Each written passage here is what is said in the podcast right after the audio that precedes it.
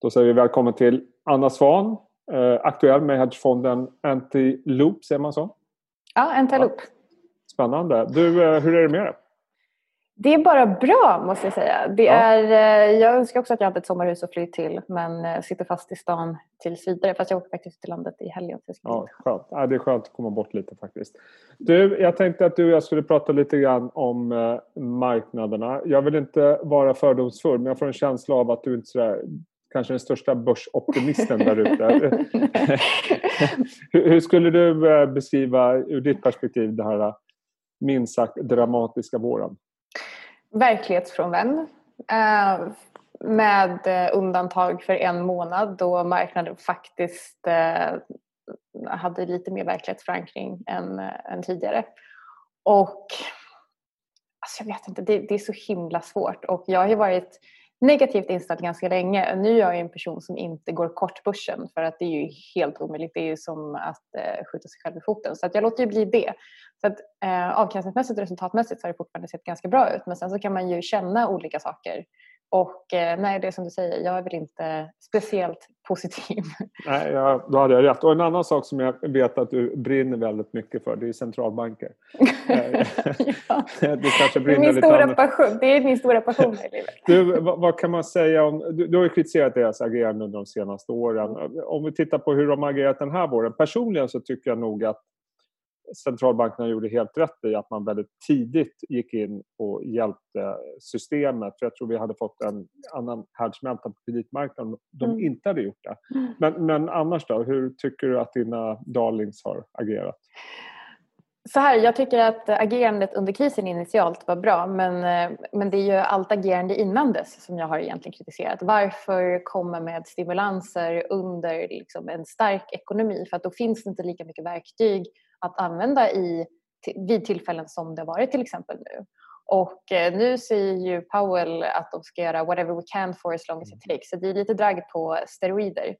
Och eh, jag vet inte om jag tycker att det är speciellt bra egentligen. För att någonstans så måste vi investerare också acceptera att när, när vi investerar, när vi köper delar i ett bolag så tar vi faktiskt en risk. Det är ju risken vi mm. betalar för att faktiskt ha möjlighet att, eh, att få någon typ av uppsida. Men eh, det är väl lite det som centralbanken försöker eliminera. Vi har ingen risk, nedsidesrisk längre. Och eh, jag tycker väl kanske inte att det, jag tycker inte att det är speciellt bra. Men, om man tittar på den här krisen, det här är ju liksom en efterfrågechock eh, utan like. Eh, vi har ju sett de här hemska makrosiffrorna, visserligen lite fiskkrokar nu men det är fortfarande väldigt svaga siffror hur ska man lösa det? Är det mer inne på den finanspolitiska då? Jag menar, Magdalena Andersson var ute igår vet jag och sa att det behövs mer av den typen av investeringar. Är det där de som måste ta över stafettpinnen? Nej, alltså, eller så här. Jag tycker väl kanske generellt att man måste komma ihåg att eh, även om det är bra att vi går in med stimulanser och eh, vi behöver faktiskt göra någonting. Vi kan inte, vi kan inte bara låta marknaden vara, så är det. Eh, och jag kan, vara, jag kan vara den första som erkänner det.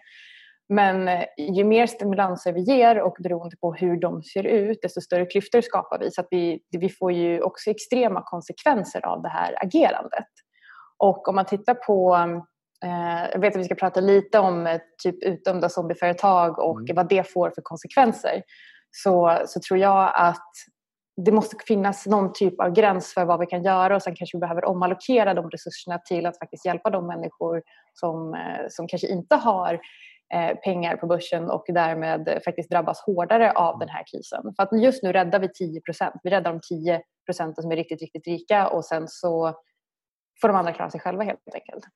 Och, och du var inne på det här med zombieföretag. Vi har ju sett att eh, andelen zombieföretag har ökat vilket på sikt skulle kunna försämra produktiviteten totalt sett. Eh, mm. Vad är din lösning? Är det liksom att vi måste låta en del av de här bolagen faktiskt gå under?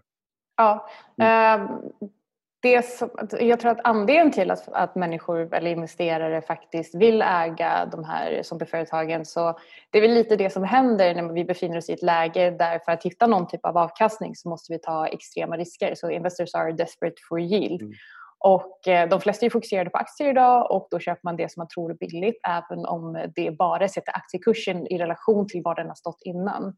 Och eh, zombie firms har ju ökat ganska ordentligt sen förra finanskrisen och eh, vi indoktrineras ju i den här verkligheten där vi lär oss att vi inte tar någon egentlig risk på nedsidan när vi investerar i aktier.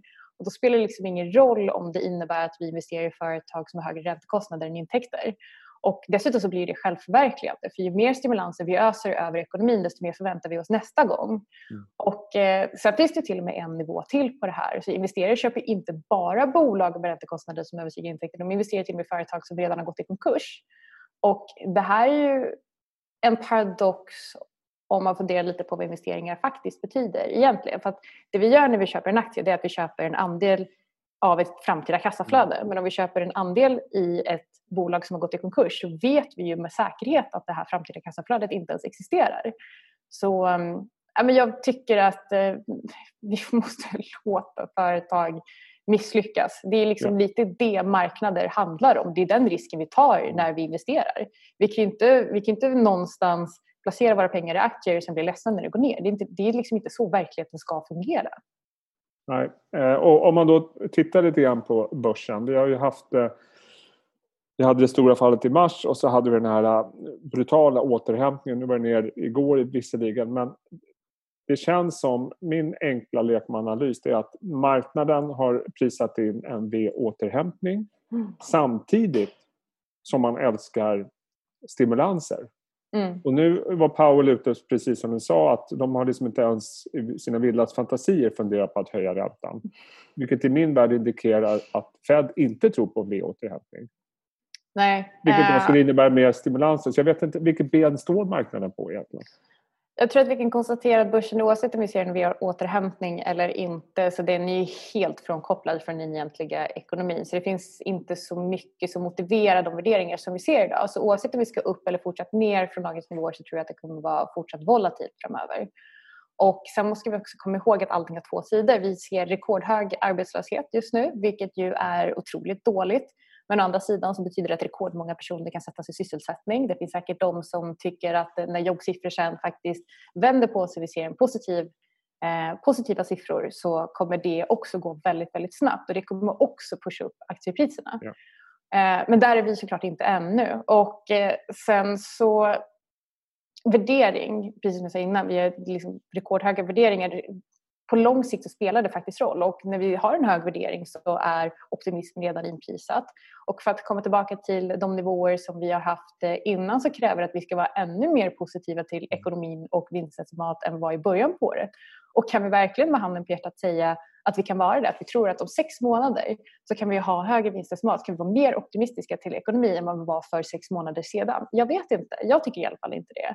Och sen ska man också komma ihåg att en korrektion och en recession tar tid och eh, samma sak när man tittar på hur börsen rör sig. Under IT-bubblan så tog det två år från topp till botten och under finanskrisen tog det ett år. Mm.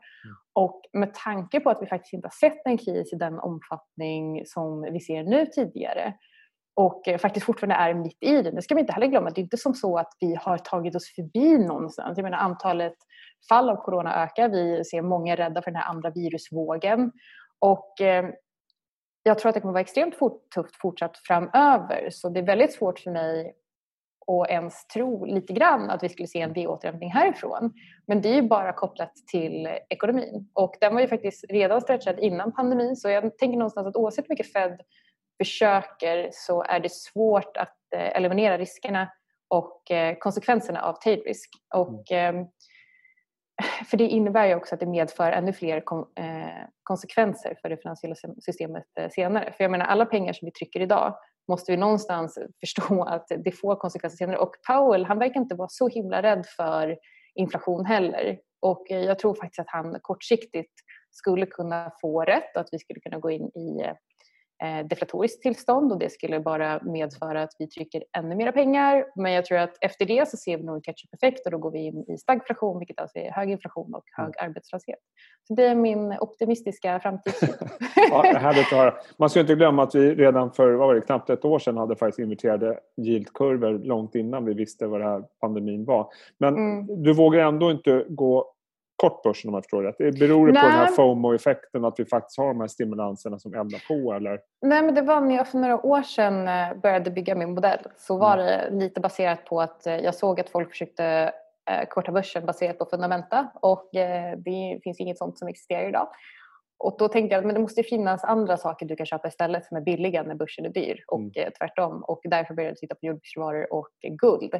Eh, så guld är väl, ehm, guld är också väldigt intressant för det finns väldigt många som tror att guld är en safe haven, man ska äga det vid oroligheter och eh, till exempel geopolitiska oroligheter vid krig och så vidare. Och eh, det är liksom, det är liksom bara brus för guldpriset. Och, eh, så därför brukar jag prata om att man måste skilja på brus och signaler. Så bruset är de här kortsiktiga effekterna, så du kunde få liksom kortsiktiga spikar i guldpriset. Vi såg det till exempel Iran-USA-konflikten i januari. Eh, då drog guldpriset upp ganska mycket på en dag. Eh, och sen så föll det tillbaka till, till tidigare nivåer innan det fortsatte upp igen. Så jag tror att det är väldigt viktigt om man nu är intresserad av att ha guld i sin portfölj att man inte köper det vid de tillfällen då du redan borde ha ägt det utan faktiskt vänta lite för det tenderar att falla tillbaka lite grann så du kan få ett bättre tillfälle att köpa det. Men det som på riktigt driver guldpriset det är verkligen penningpolitik. Så ju mer pengar vi trycker desto mer driver det upp guldpriset. Så det finns, eh, det är en perfekt storm för guld just nu. Och vi har ju sett under den här våren när vi har haft de riktigt stora utförsäljningarna på börsen, då har ju i princip alla tillgångar gått ner inklusive guld. Så att, eh, mm. det, det är en poäng där. Men det är ändå inte en, det är inte en daglig hedge och Nej. year to date så är ju guld upp. Så guld har ju fortfarande Guld har ju inte en negativ korrelation till börsen. Guld har en ganska stark korrelation till börsen. Men det tenderar att falla mindre och stiga snabbare. Och eh, så när du tittar på hur du ska hedga marknaden, om du inte tittar på något som där du faktiskt ett till ett kortar börsen, Eh, då får du titta på hur, ser, hur har hedgen fungerat på 6 månader till 12 månader och där är guld faktiskt ett riktigt bra case. Och eh, hur stor del av din portfölj utgörs av guld och vad är det andra?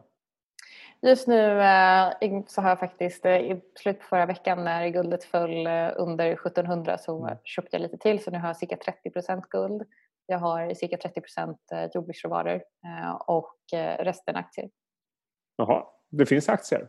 Ja, absolut. Och jag, för jag tror verkligen inte ja. på eh, jag tror på att vara i många marknader samtidigt. Mm. Jag tror inte på att helt försöka tajma aktiemarknaden. Eh, så det finns absolut aktier. Men, eh, men det är väl också liksom för att jag, jag förstår någonstans kraften i de här penningpolitiska stimulanserna. Då vill man inte stå helt utanför det heller. Men vad tror du, kommer börsen stå högre eller lägre när vi summerar året än vad den gör idag? Gud vad intressant, när vi summerar ja. året. Det är helt omöjligt fråga givetvis. Men vi, alltså, jag testar. Vet, vet, ja, vet du vad? Jag tror att eh, den kanske potentiellt skulle kunna vara flat. Runt 1600 och då. Mm. Okay. Um, ehm, inte helt omöjligt. Att den har bottnat och sen på väg tillbaka. Ja, vi får se. Det känns jäkligt svårt i alla fall just nu. Det håller jag verkligen med om. Men eh, vad kul det var att snacka med dig. Ja, detsamma. Alltid roligt. Då. Det var alldeles för länge sedan. Det måste vi göra oftare du och jag. Definitivt. Eh, sköt om dig och eh, håll dig frisk. Tack så mycket. Detsamma. Ha en bra helg. Hej då. Detsamma. Hej då.